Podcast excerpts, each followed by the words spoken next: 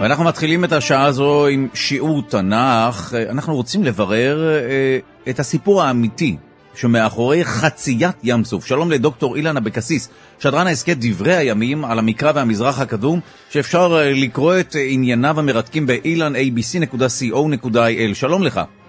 בוקר טוב למאזינים ולך, מה שלומך? טוב, אה, חציית ים סוף, אה, אחת הסיטואציות המרגשות, כמובן שאני מתייחס גם לסרט, הסרט הדיברות, עליו גדלתי, אבל הים נפתח לשניים, בני ישראל עוברים אה, בים הקרוע, ים שנקרע, ואז הים נסגר על הכוחות של המצרים. האם יש אזכור נוסף לסיפור הזה? האם אפשר לדעת אם זה קרה באמת? לא, אי אפשר לדעת, זה לא נזכר במקורות חיצוניים.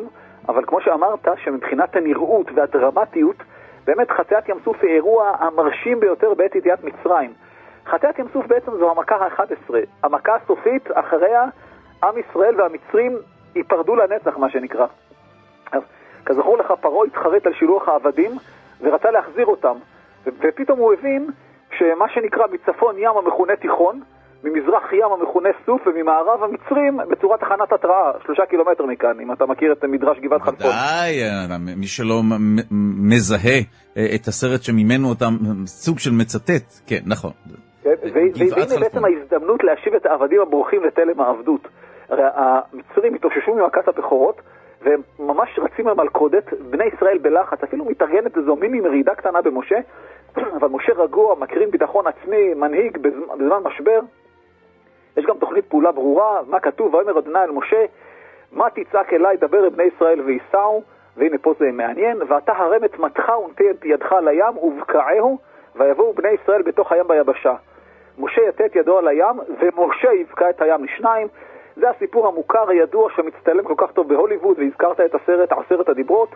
אה, באמת אה, אפוס אה, מיתולוגי, אגב, לפני כמה שנים הם צבעו את כל הסרט מחדש, פריים פריים, צבעו אותו בצבע, עשו אותו בבלוריי כזה, וזה קובץ בגודל של 28 ג'יגה, משהו מטורף, באמת יפה, יותר יפה מהמציאות. ושים לב, לא עובר פסוק אחד, והנה סיפור אחר לחלוטין, באותו פרק. וישא מלאך האלוהים ההולך לפני מחנה ישראל, וילך מאחריהם, וישא עמוד הענן מפניהם ויעמוד מאחוריהם. ויבוא בין מחנה מצרים ובין מחנה ישראל. ויהי הענן והחושך וירד את הלילה, ולא קרב זה לזה כל הלילה.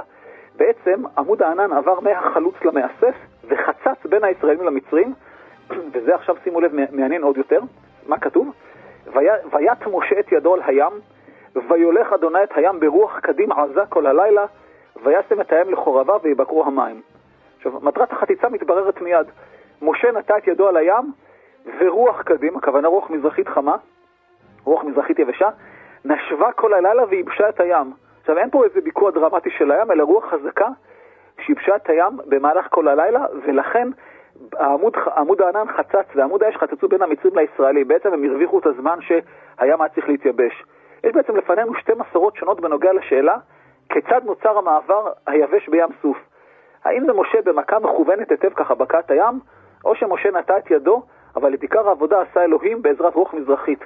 והמעניין הוא ששתי המסורות שלובות זו בזו, פסוק ליד פסוק. זה לא שאחת פה ואחת באיזה מקום נסתר במקרא. ממש כאילו שחור על גבי לבן, ותראה מה כתוב בהמשך. ויבואו כן. בני ישראל בתוך הים ביבשה, והמים להם חומה מימינם ומשמאלם. זה, אנחנו מכירים את זה מכל הסרטים, כמו שאמרנו, נסיך מצרים ועשרת הדיברות.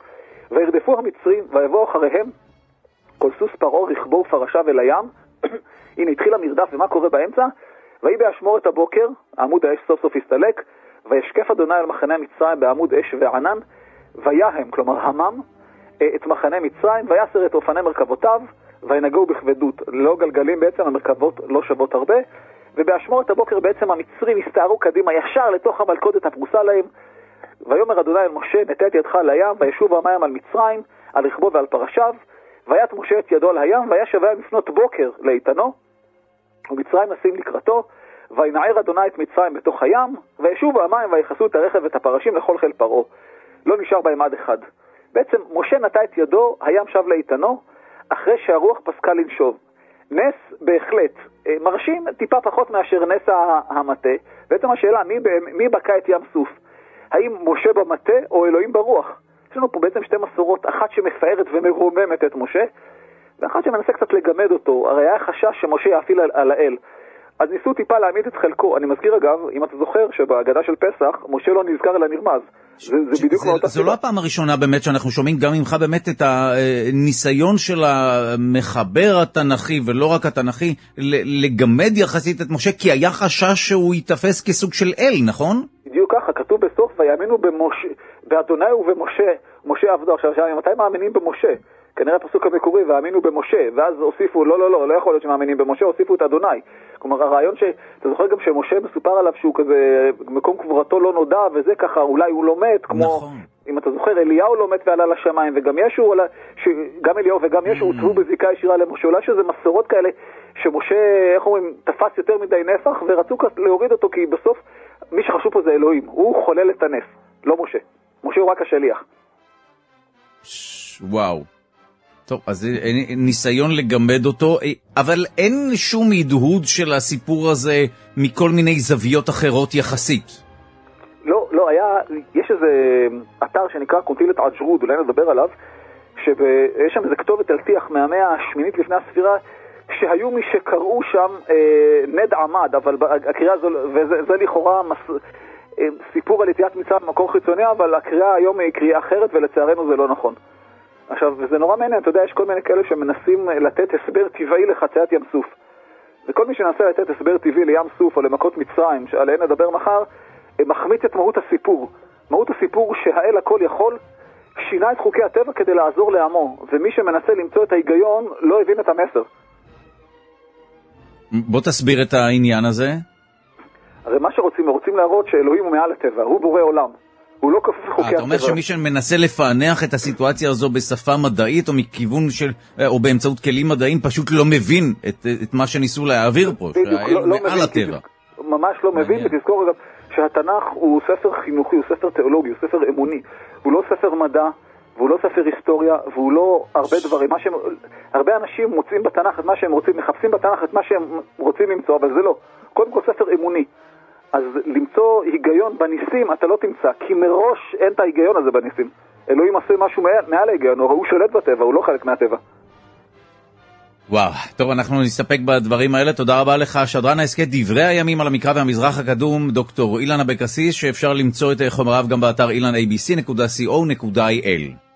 תודה לך ולמאזינים.